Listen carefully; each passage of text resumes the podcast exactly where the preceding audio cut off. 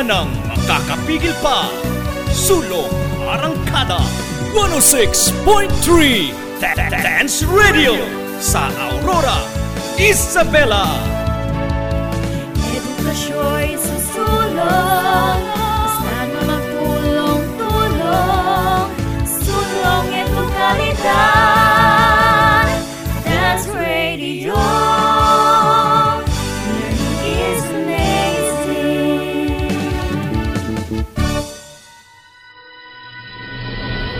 mapanuri, mapagnilay, at makabayan. Araling Panlipunan Learning Area. Araling Panlipunan Learning Araling Panlipunan Learning Area. Ihahatid sa inyo ang mga aralin sa kasaysayan, economics, at mga kontemporaryong issue Dito lang yan sa 106.3 DWDR-FM Dance Radio. Ang silid aralan sa radyo.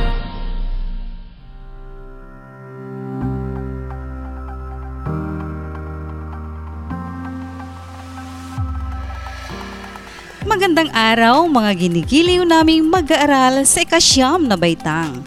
Gayon din sa mga magulang na nakatutok sa ating istasyon. Magandang araw po, mahal naming guro. Ito ang inyong paaralang panghimpapawid sa Araling Panlipunan.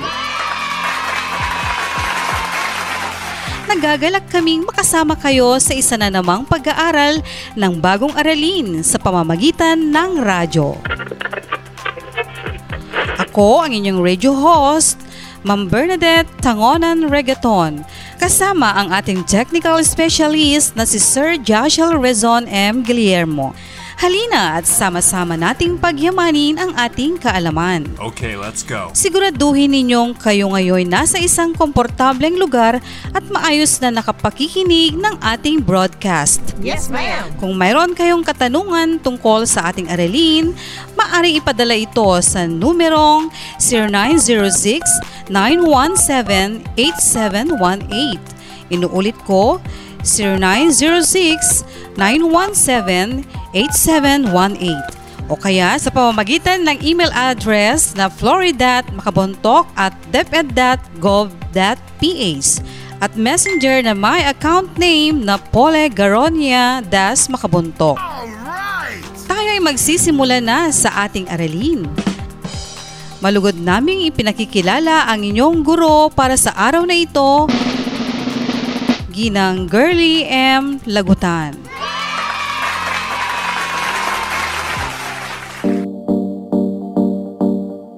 Magandang araw mga ginigiliw kong mag-aaral sa ikasyam na baitang. Gayon din sa lahat ng mga nakatutok sa ating istasyon. Ako si Ginang Girly M. Lagutan mula pa rin sa Doña Aurora National High School. Kaisa sa layunin ng DepEd, Sulong Edukalidad. Sulong Edukalidad. Nagagalak akong makasama kayo sa ating pag-aaral sa araw na ito.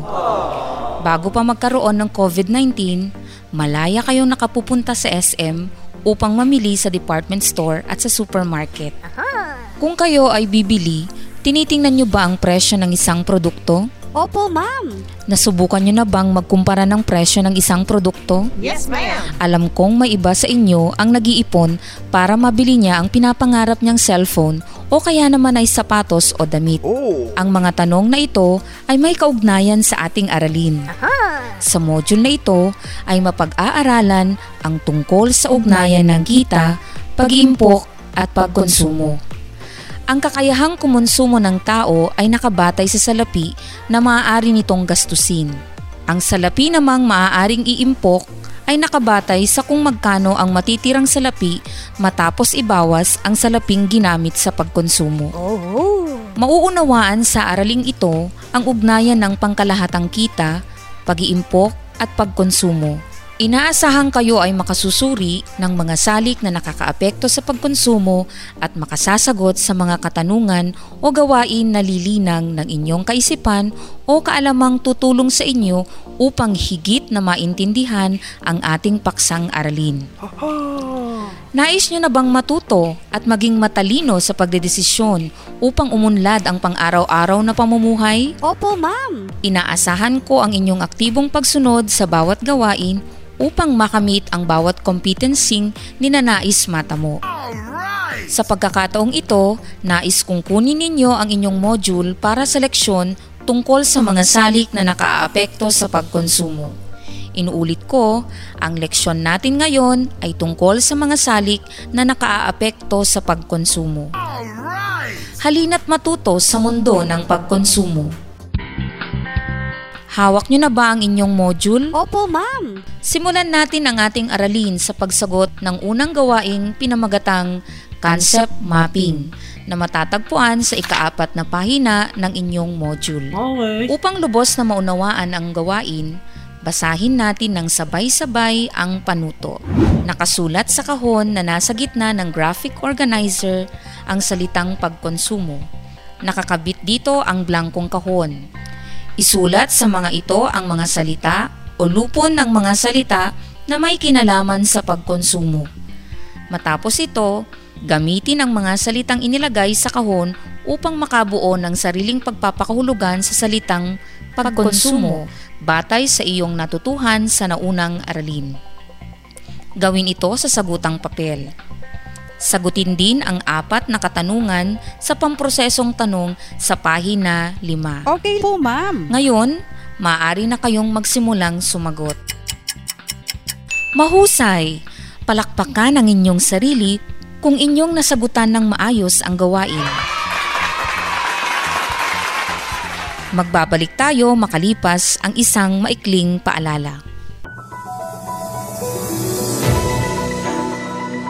Amazing tips sa pag-aaral ngayong new normal. Una, matulog sa tamang oras. Siguraduhin mula 7 hanggang 8 oras ang iyong pagtulog. Sapat na iyan upang gumana ng maayos ang utak upang makapag-isip. Siguradong good day ka, kaibigan. Ikalawa, magtala o gumawa ng sariling schedule. Mahalaga ang time management, kaibigan. Itala ang mga subject na kinakailangan mong pag-aralan sa buong araw. Maglaan ng oras para sa mga ito. Ikatlo, pumili ng lugar sa iyong pag-aaral. Focus. Kailangan mo yan. Kaya nararapat na komportable At tahimik na lugar ang iyong kalalagyan. Ah, wag rin kalilimutang ipahinga ang utak. Find time to relax upang handa ka muling mag-aral kinabukasan. At iyan ang ating amazing tips, kaibigan. Kahit new normal, tuloy pa rin ang pag-aaral.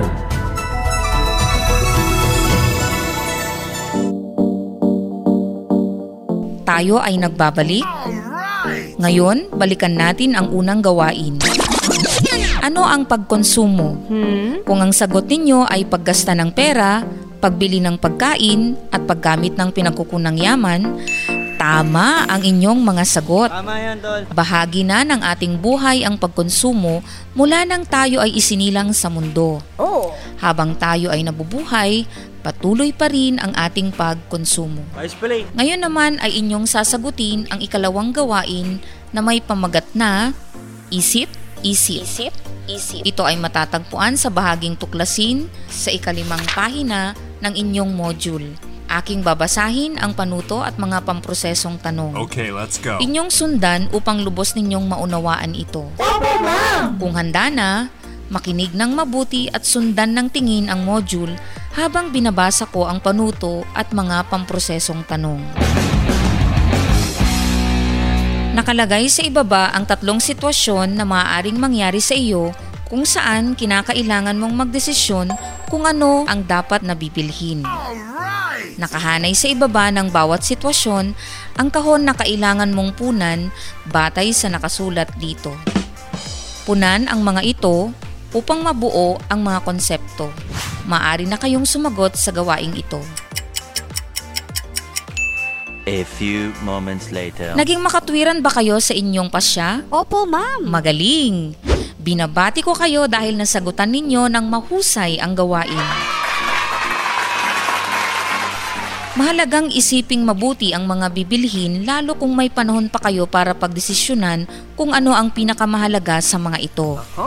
Gaya ng sinabi ni Warren Buffett na ika-anim na pinakamayamang tao sa mundo ayon sa Forbes.com ngayong 2020, If you buy things you do not need, soon you will have to sell things you need. Ang tamang kaisipan sa paggamit ng pera ayon sa kita, pag-iimpok at pagkonsumo ay magbibigay ng maunlad na buhay. Matapos ninyong maorganisa ang inyong mga paunang kaalaman tungkol sa mga salik na nakaapekto sa pagkonsumo, ihanda naman ang inyong sarili sa susunod na bahagi ng aralin upang higit ninyong maunawaan ng mas malalim ang konsepto hinggil dito. Tumungo na tayo sa bahaging suriin ng inyong module sa pahina 6. Sa parteng ito, inyong lilinangin ang mga kaisipan o kaalamang tutulong sa inyo upang higit na maintindihan ang paksang aralin. Okay. Dito, tinitiyak na kayo ay maihahanda upang tiyak ang mga pangunawa sa mga impormasyong kinakailangang malinang. Sa bahaging ito ay magkakaroon kayo ng mahalagang ideya tungkol sa iba't ibang salik na nakaapekto sa pagkonsumo. Inaasahang magagabayan kayo ng mga inihandang babasahin at gawain upang inyong masuri ang mga salik na ito. Okay, let's go. Halina, umpisahan natin ang masayang pagbabasa at pag-unawa sa paksa. Ayon kay Adam Smith na ama ng economics, consumption is the sole end and purpose of all production. Ang pagkonsumo ng tao ang siyang dahilan ng produksyon. Ngunit may mga salik na nakaapekto sa pagkonsumo ng isang tao. Ang pagkakaiba-iba ng kanilang katangian ang dahilan kung bakit nagkakaiba-iba ang paraan at dahilan ng kanilang pagkonsumo. Ating isa-isahin ang mga salik na nakaapekto sa pagkonsumo. Una, pagbabago sa presyo. May pagkakataon na nagiging motibasyon ang presyo ng produkto o serbisyo sa pagkonsumo ng isang tao gaya ng pagbili ng sapatos kung sa SM department store ba o sa palengke na lamang. May mga nag-iisip din kung saan ba makakamura, meron ding mas gusto ng mas mahal dahil alam nilang dekalidad ang produkto at higit sa lahat, meron namang mamimili na tinitiyak ang kalidad ng produkto sa abot kayang halaga. Kadalasan, mas tinatangkilik ng mga mamimili ang produkto o serbisyo kapag mura dahil mas marami silang mabibili. Samantala, kaunti naman ang kanilang binibili kung mataas ang presyo nito. Ikalawa, ang kita. Ayon kay John Maynard Keynes, isang ekonomistang British, habang lumalaki ang kita ng tao, ay lumalaki rin ang kanyang kakayahan na kumonsumo. Ganado sa buhay. Kaya naman, mapapansin na mas maraming pinamimili ang mga taong may malalaking kita kung ihahambing sa mga taong may mababang kita lamang. Pangatlo, mga inaasahan. Ang mga inaasahang mangyayari sa hinaharap ay nakaapekto sa pagkonsumo sa kasalukuyan. Halimbawa, dahil sa pagkapanalo ni Joseph Robinette Biden Jr. bilang ika-apat na put-anim na presidente ng Estados Unidos, maraming umaasang negosyante na nahihikayat na mamuhunan ng bagong negosyo ayon sa Reuters.com. Isa pang halimbawa ay kung inaasahan ng mga tao na magkakaroon ng kakulangan sa supply ng produkto dahil sa kalamidad, tataas ang pagkonsumo nito sa kasalukuyang panahon bilang paghahanda sa pangangailangan sa hinaharap. Kung positibo o maganda naman ang pananaw sa hinaharap, maaga pa sa inaasahan ay tumataas na ang pagkonsumo kahit hindi pa natanggap ang inaasahang salapi tulad ng pagtanggap ng bonus at iba pang insentibo. Pang-apat, pagkakautang. Kapag maraming utang na dapat bayaran ng isang tao, maaaring maglaan siya ng bahagi ng kanyang salapi upang ipambayad dito. Tama yung ginagawa. Ito ay magdudulot ng pagbaba sa kanyang pagkonsumo dahil nabawasan ang kanyang kakayahan na makabili ng produkto o serbisyo. Tataas naman ang kakayahan niyang kumonsumo kapag kaunti na lamang ang binabayaran niyang utang. Panglima, demonstration effect. Madaling maimpluwensya ng tao ng mga anunsyo sa radyo, telebisyon, pahayagan at maging sa internet at iba pang social media. Kawawa ka dyan. Ginagaya ng mga tao ang kanilang nakikita, naririnig at napapanood sa iba't ibang uri ng media kaya tumataas ang pagkonsumo lalo kung sikat na artista ang nag endorso ng produkto gaya ng mga sikat na K-pop star Jungkook ng BTS, Daniel Padilla at Catherine Bernardo. Ang mga taong hindi naman na impluensyahan ng mga nabanggit ay may mababang pagkonsumo lalo na sa mga bagay na uso at napapanahon lamang. Tama yung ginagawa mo. Ipagpapatuloy natin ang ating aralin mga mag-aaral pagkatapos ng isang paalala. Flashlight, check. Baterya, check. Radyo, check. Gamot, check. Delata, check. Ano pa kayang kulang sa aking survival kit? O sis, anong ginagawa mo? Aanin mo ang mga yan. Narinig ko kasi ang balita sa radyo na may paparating na bagyo sis. Kailangan nating paghandaan ito. Ha? Ganun ba? Hindi ko narinig ang balita na yan.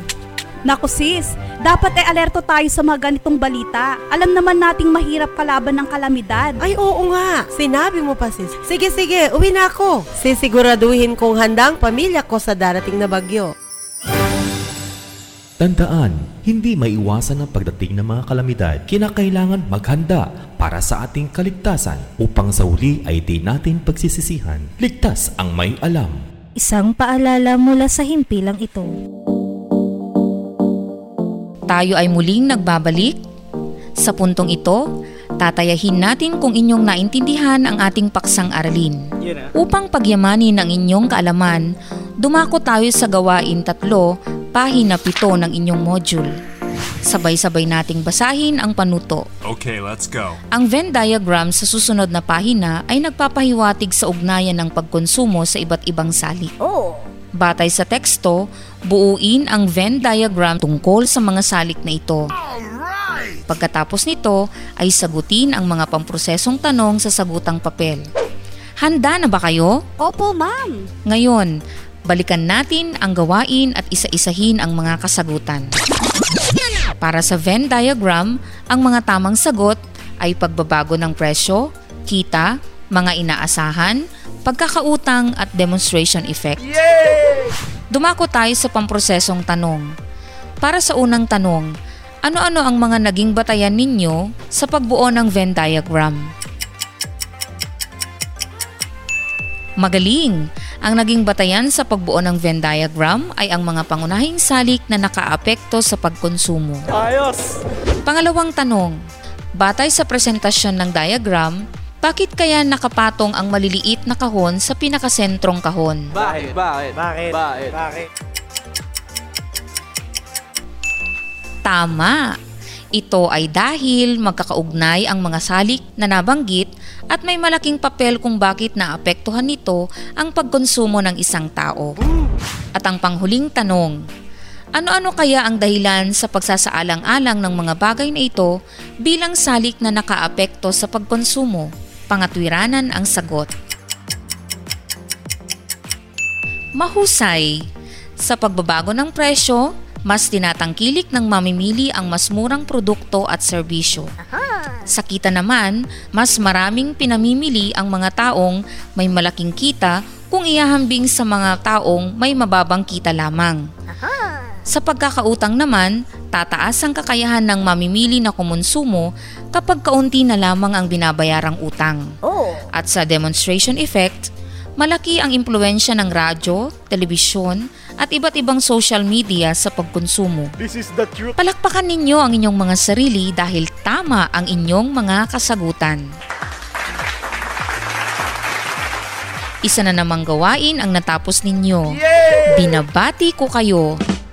Patunay lamang ito ng inyong determinasyon upang matuto.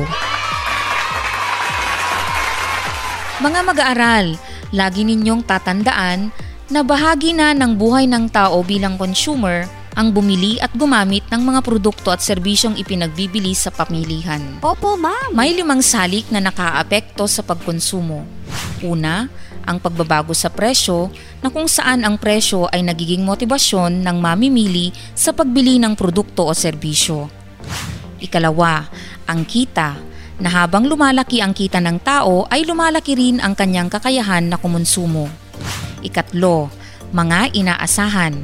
Ito ay mga inaasahang mangyayari sa hinaharap na nakaapekto sa pagkonsumo sa kasalukuyan. Ikaapat, ang pagkakautang. Kapag maraming utang na dapat bayaran, maaaring maglaan ng bahagi ng salaping pambayad dito. At ikalima, demonstration effect na may impluensya ang mga radyo, telebisyon, pahayagan, internet at iba pang social media. Naway lubos ninyong naunawaan ang mga salik na nakaapekto sa pagkonsumo. Opo, ma'am. Ngayon naman ay humanda na para sa huling gawain. Buklatin ang module sa pahina 11, gawain 6 na may pamagat na Head, Heart, Hands. Head, Heart, Hands. Sabay-sabay nating basahin ang panuto. Handa na ba kayo? Opo, ma'am. Kung ganon, umpisahan natin. Sa gawaing ito ay susubukin ang inyong pag-unawa sa ating aralin. Buuin ang chart sa ibaba sa pamamagitan ng pagsagot sa mga tanong na makikita sa bawat kahon. Para sa kolum ng head, ang tanong ay, anong konsepto ang natutunan ko? Para sa heart column, anong mga aral o pagpapahalaga ang nakuha ko? At sa kolum ng hands, paano ko magagamit ang aking natutunan sa totoong buhay? Oops! Huwag magmadali. Ang gawain na iyan ay nangangailangan ng mas mahabang oras para matapos. Kaya ang inyong sagot ay maaaring umpisahan pagkatapos ng ating broadcast. Inaasahan kong naintindihan ninyo ang aralin sa araw na ito. Opo, ma'am. Ako muli ang inyong guro, Ginang Girlie M. Lagutan. Hanggang sa muli, paalam!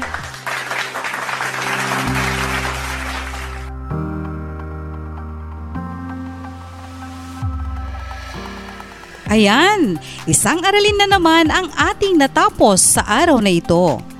Upang lubusan pang maunawaan ang ating aralin ukol sa mga salik na nakaaapekto sa pagkonsumo, muling basahin ang inyong module. Opo, ma'am. Bago tayo magpaalam, nais ko sanang ibahagi ang ilang mga paalala sa pagpasa ng inyong mga outputs. Ayos! Ipasa lamang ito sa tinakdang tao, oras, at lugar sa inyong barangay. Huwag ding kalimutang sagutin ang lingguhang pagtataya at refleksyon. Inuulit ko, kung mayroon kayong katanungan tungkol sa ating aralin, maaring ipadala ito sa numerong 0906-917-8718 o kaya sa pamamagitan ng email address na florid.macabontok at deped.gov.ph at messenger na may account name na Pole Das Garonia Macabuntok. Natapos na ang ating aralin sa araw na ito. Ang susunod na aralin ay tungkol sa mga karapatan at tungkulin bilang isang mamimili. Siguraduhin tumutok sa ating paaralang panghimpapawid dito sa 106.3 FM Dance Radio, where learning is amazing. Mula sa panulat ni Ginang Flory G. Makabuntok, ako po ang inyong nakasama, Ginang Bernadette Tangonan Regaton. Maraming salamat sa pagtutok sa ating istasyon. Hanggang sa muli, ito ang 106.3 FM Dance Radio. Magandang araw, paalam!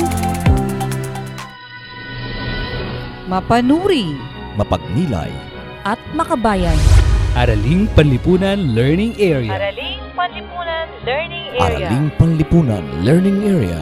Ihahatid sa inyo ang mga aralin sa kasaysayan, economics, at mga kontemporaryong issue.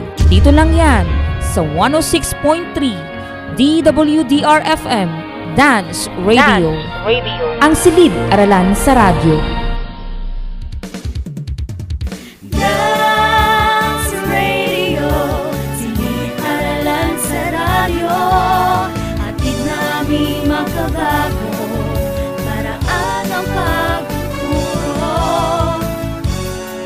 ng makakapigil pa.